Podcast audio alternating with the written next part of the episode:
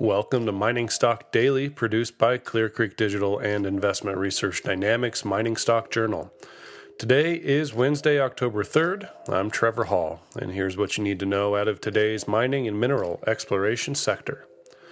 Gold spiked as much as $16 when the COMEX floor trading opened on Monday. When China closed for the week and India closed today, the Mining Stock Journal commented that only possible catalyst triggering a big move on the COMEX paper market is the ongoing financial and economic meltdown in Italy.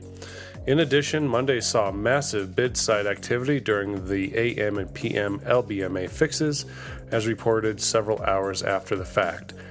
The Mining Stock Journal opines one can only wonder what triggered heavy buy interest in London. EMX Royalty yesterday said IG Copper has met all conditions to complete the sale of the Malmyzh copper gold porphyry project in Siberia to Russian Copper Company. This includes a $200 million payment into escrow.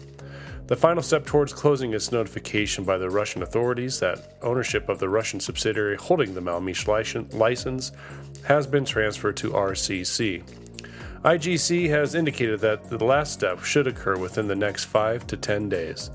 The estimated value of the Malmyzh transaction to EMX's interests in IGC, net of financial arrangements, is over $68 million. EMX trades on the TSX Venture and the NYSE American with the symbol EMX.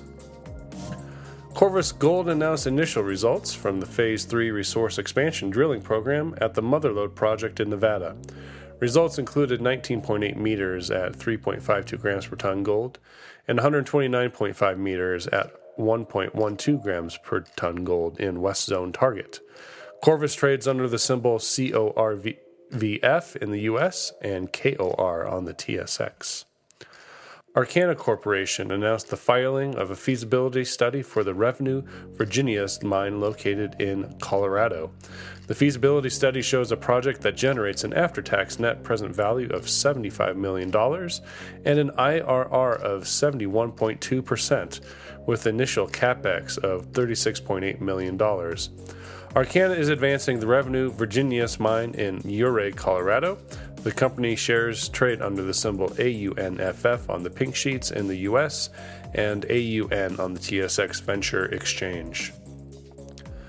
Panoro Minerals announced a joint venture agreement with Japan Oil, Gas, and Metals National Corporation on its Humamantata property located in Peru. Japan Oil will have an option to earn up to 60% indirect beneficial interest with the investment of $8 million US. The Humamantata project is a copper gold molybdenum project in southern Peru. Panoro trades in the US on the pink sheets under the symbol POROF and on the TSX Venture under the symbol PML. The Mining Stock Journal considers Panoro an interesting investment for anyone looking for a bullish bet on the price of copper.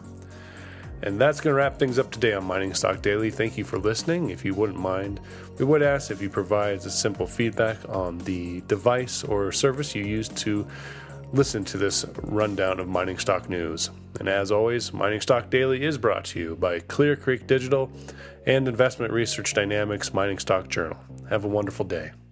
Mining Stock Daily and its affiliates are not responsible for any loss arising from any investment decision in connection with the material presented herein.